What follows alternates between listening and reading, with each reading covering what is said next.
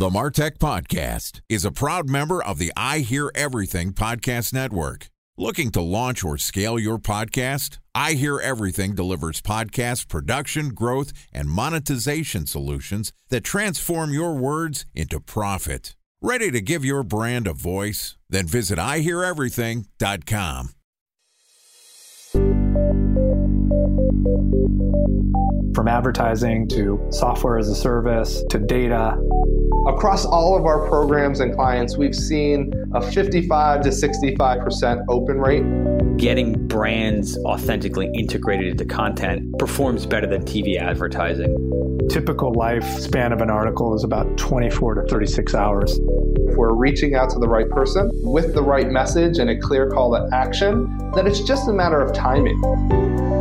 Welcome to the Martech Podcast, a Ben J. Shap LLC production. In this podcast, you'll hear the stories of world class marketers that use technology to drive business results and achieve career success. We'll unearth the real world experiences of some of the brightest minds in the marketing and technology space so you can learn the tools, tips, and tricks they've learned along the way. Now, here's the host of the Martech Podcast, Benjamin Shapiro. Welcome to the Martech Podcast. Today we're going to discuss the past, current, and future of marketing. Joining us is Tricia Gellman, who is the CMO of Drift, which is a conversational marketing platform that combines chat, email, video, and automation to remove the friction from business buying by starting conversations with customers now on their terms, not in later days.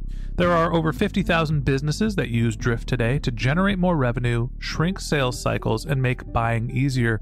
Yesterday, Trish and I started off our conversation talking about the first of the three eras of digital marketing, the pre digital era. And today we're going to continue the conversation talking about the rise of the internet age. All right, here's the second part of my conversation with Tricia Gellman, CMO of Drift.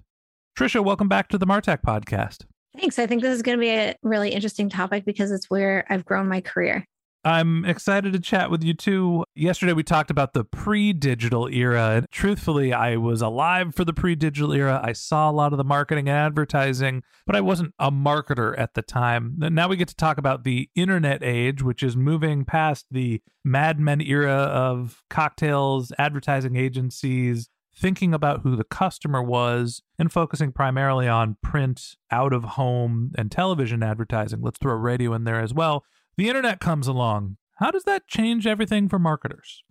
I think at first nobody really had any idea. And of course, people thought it is going to be here for a while, but they thought it was mostly just email. And then we saw the growth of Google, we saw SEM, paid AdWords, Facebook, Facebook becoming a major ad platform with lots of targeting. We saw LinkedIn, we saw Twitter. Everybody started to get in the game and it just started to get more and more and more specific. But I think on top of being able to have these ad platforms, the key was the rise of the ability to track what was happening in these ad platforms back into the systems, whether you were using a marketing automation system or a CRM, like really having this, what I would call true direct response, really changed the game for marketing.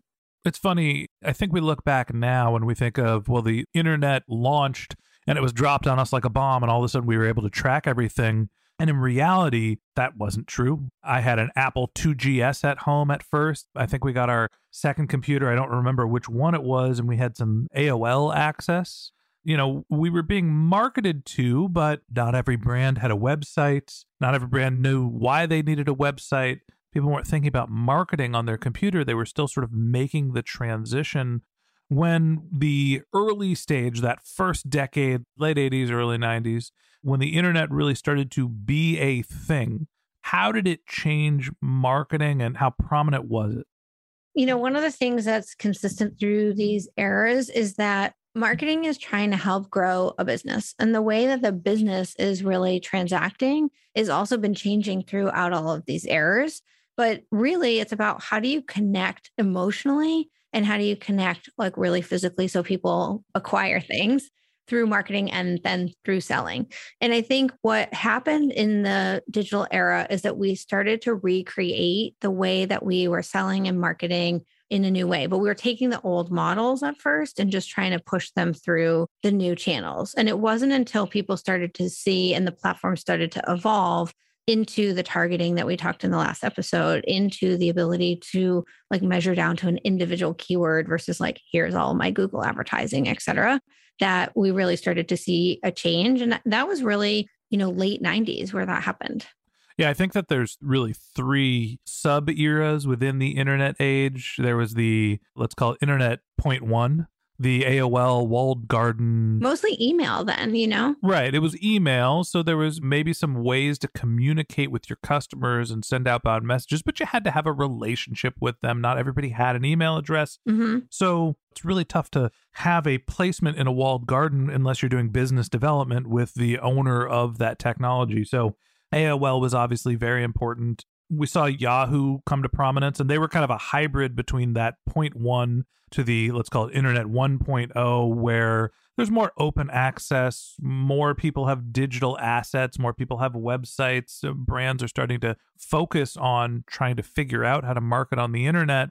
And then we get into the 2.0. All right, every brand has a website, and now there's user generated content, and it's easier to spread information, more sort of mass adoption. So, through those three phases, what changed for marketers? And was there a shift in their mindset of how to prioritize internet marketing as opposed to out of home or some of the classic marketing channels? In the beginning of the internet era, we didn't have that broad adoption you're saying. But once we got to like more mass adoption, I think it started to create a lot of pressure for marketers.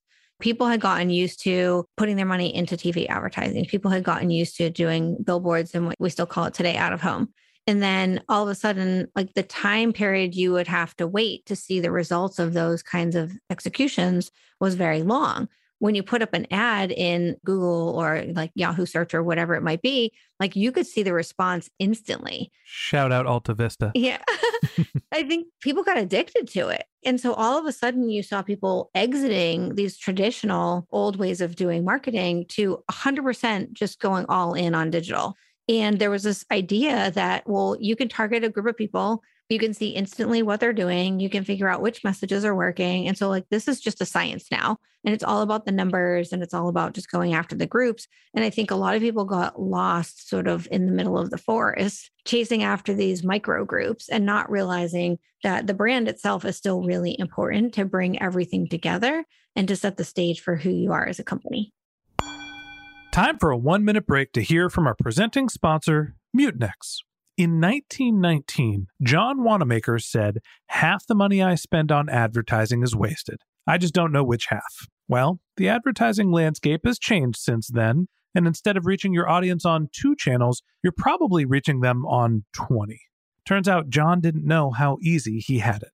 But that doesn't mean that you should give up on striving towards marketing effectiveness. No matter how complex your marketing strategy is, Mutinex Growth OS is the market mix modeling platform that measures the impact of marketing on your bottom line. Mutinex's market mix modeling platform calibrates your insights against the latest market conditions so you can make media and marketing investment decisions confidently and quickly. Ready to take your team from I think to I know? Then join brands like Samsung, ING, and Asahi who make better marketing decisions with Mutinex. Mutinex Growth OS. Your best decision starts here. To learn more about Mutinex, go to mutinex.co. That's M U T I N E X dot co. Okay, here's the rest of today's interview.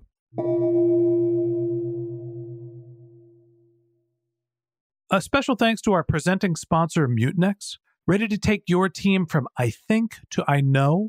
Then join brands like Samsung, ING, and Asahi who make better marketing decisions with Mutinex. Mutinex Growth OS, the marketing mix modeling platform that makes measuring ROI fast, easy, and cost effective. Request a demo at mutinex.co. That's M U T I N E X.co the thing that sticks out to me is the ability to reach anyone, at least nationally, if not internationally, was a new phenomenon. Maybe if you were a big, big brand advertiser, you're running a national TV spot.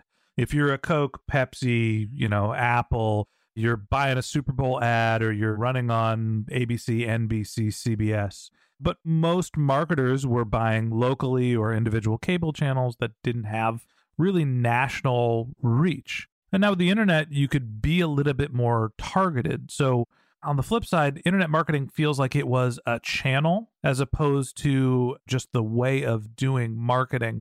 When did that shift? It seems like, you know, Google and Facebook are the primary advertising vehicles in the digital space now. Was it the rise of those two channels, or did we move to digital marketing being the primary way of advertising before that? I put a lot of credence behind Google and Facebook, and then even a little bit on Twitter because they really pioneered this idea of being able to target and to become really like micro targeters. I think one of the things that happened with, you just mentioned it, like the major national advertisers, there's a huge barrier to entry to be in a national advertising campaign and for your brand to be known across the country, across the globe, back in that first era that we spoke about. But now, if your brand and the access to you is defined by a website, anyone, whether you're one person in your garage or you're Coca Cola, can have a website. And so, you know, it's a very big leveling playing field. And then on top of that, we had the ability with Google and Facebook and everyone else to target. So you could say, well, I only want to spend $1,000 a week instead of $100,000 a week or whatever your threshold might be. But to the person seeing the ad, they don't know how much you're spending.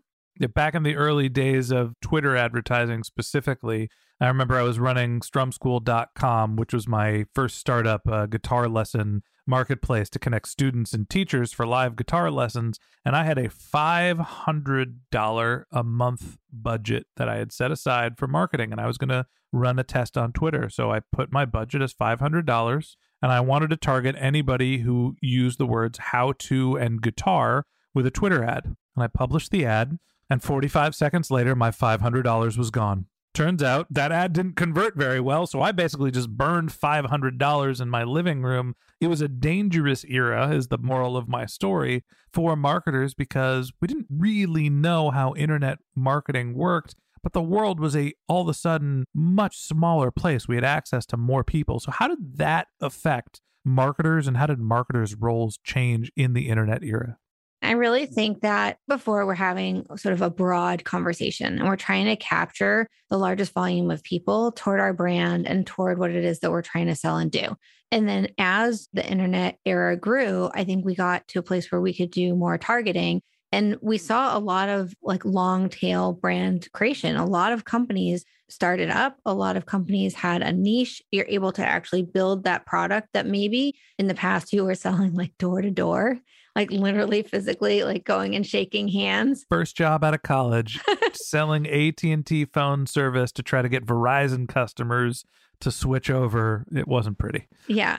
But I think, you know, now it was easier to do those kinds of things and so you could have a successful company with a limited budget. Maybe you still had to question like how are you going to use that budget and what return are you going to get, but you could see it instantly. You said like the budget went away in a day and you could see there were no conversions in a day. I mean, that just didn't happen before. And so that's where people really, as marketers, you started to say, okay, I need to pay attention to this. I need to figure out who my audience is. I need to figure out how I am segmenting my messaging. And I need to make sure that this is a part of what I'm doing. In the beginning, I think we thought it's the new way, like we need to abandon the old way. Yeah, it's interesting because we talked about yesterday how the primary function of marketing was understanding the customer and doing research. And in the internet era, that changed. A, it was less about customer research and more trial and error because everything was new. And B, not only did the role of marketing change, what a marketer does change, and also what were the good marketing jobs probably changed pretty dramatically too.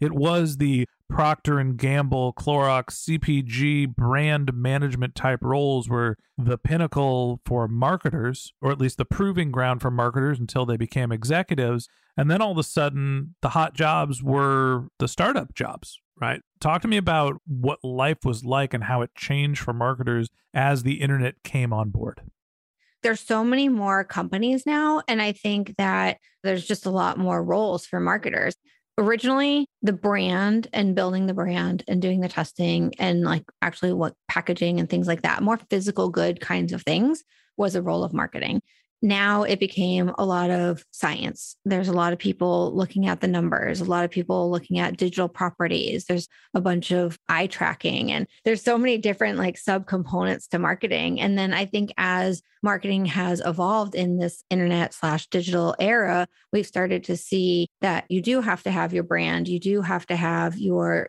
billboards and radio and those things, as well as the art and the science. And so we have product marketing roles, we have marketing operations roles. Like there's just been a big proliferation of the various roles in marketing to bring together the science, the art, the technology. I mean, this era also created a ton of tools. Like there's over 8,000 Martech tools that exist. Thank you to Scott Brinker for documenting all of them. There's obviously more companies. There are more ways to be involved in marketing. There are more people that are involved in marketing, and there are different skills that we're using the creatives and the brand marketers are there. Marketing went from being a psychology driven practice to more of a data and technology centric practice. What was lost as we moved in the internet era from what we were doing before that was successful, and what do you think was gained? I think one of the things that was lost is this art of conversation. So, in the digital era, what happened is people had their websites, but you didn't have a way to have a true conversation. Like reading through a page was thought to be the conversation. But if you really wanted to learn about a product, you wanted to learn about a brand, a lot of times it ended up in a form. So people would fill out the form and they would know, like, okay, I'm giving over my information to this company and now I'm going to wait. I don't have an answer right away. It's kind of a crappy experience. And prior to that, maybe it was crappy for you as you were going door to door selling, but I mean, people were getting their answers. You're standing there right there having a live conversation. Yeah, I think the expectations for the customers obviously changed a lot. I mentioned that the world became a smaller place. The world became a smaller place, which also quickened the pace of marketing. Instead of saying I'm going to run an out of home office, I'm going to run an out of home ad for three months, and I'm going to spend three months evaluating whether it generated buzz. Now all of a sudden we're putting up Google and Facebook ads. We're spending our budget immediately, and we're not looking at what the impact was on the consumer psychology. We're more looking at, well, was I able to drive traffic? Is it driving a conversion? And now we're getting to a different inflection point in the internet era. We're moving beyond just, I have the ability to market digitally, and we're dealing with the fact that there is so much competition and that the pace of change is happening so quickly. So the role of marketing has changed. And we're going to talk a little bit more about that in tomorrow's episode. So that wraps up this episode of the Martech Podcast. Thanks for listening to my conversation with Tricia Gellman, CMO of Drift. In the third part of this interview, which we'll publish tomorrow, Tricia and I are going to talk about the third era of marketing, today's era, the revenue era. If you can't wait until our next episode and you'd like to learn more about Tricia, you can find a link to her LinkedIn profile in our show notes. You can contact her on Twitter. Her handle is Tricia Gellman, T R I C I A G E L L M A N, or you can visit her company's website, which is drift.com, D R I F T.com. And you can also find Tricia's podcast, CMO Conversations, by going to drift.com slash insider slash podcasts. Just one more link in our show notes I'd like to tell you about. If you didn't have a chance to take notes while you were listening to this podcast, head over to martechpod.com where we have summaries of all of our episodes and contact information for our guests. You can also subscribe to our once a week newsletter and you can even send us your topic suggestions or your marketing questions, which we'll answer live on our show. Of course, you can always reach out on social media. Our handle is MarTechPod, M A R T E C H P O D, on LinkedIn, Twitter, Instagram, and Facebook, or you can contact me directly. My handle is Ben J. Shap, B E N J S H A P. And if you haven't subscribed yet and you want a daily stream of marketing and technology knowledge in your podcast feed, we're going to publish an episode every day this year. So hit the subscribe button in your podcast app, and we'll be back in your feed tomorrow morning. All right, that's it for today. But until next time, my advice is to just focus on keeping your customers happy.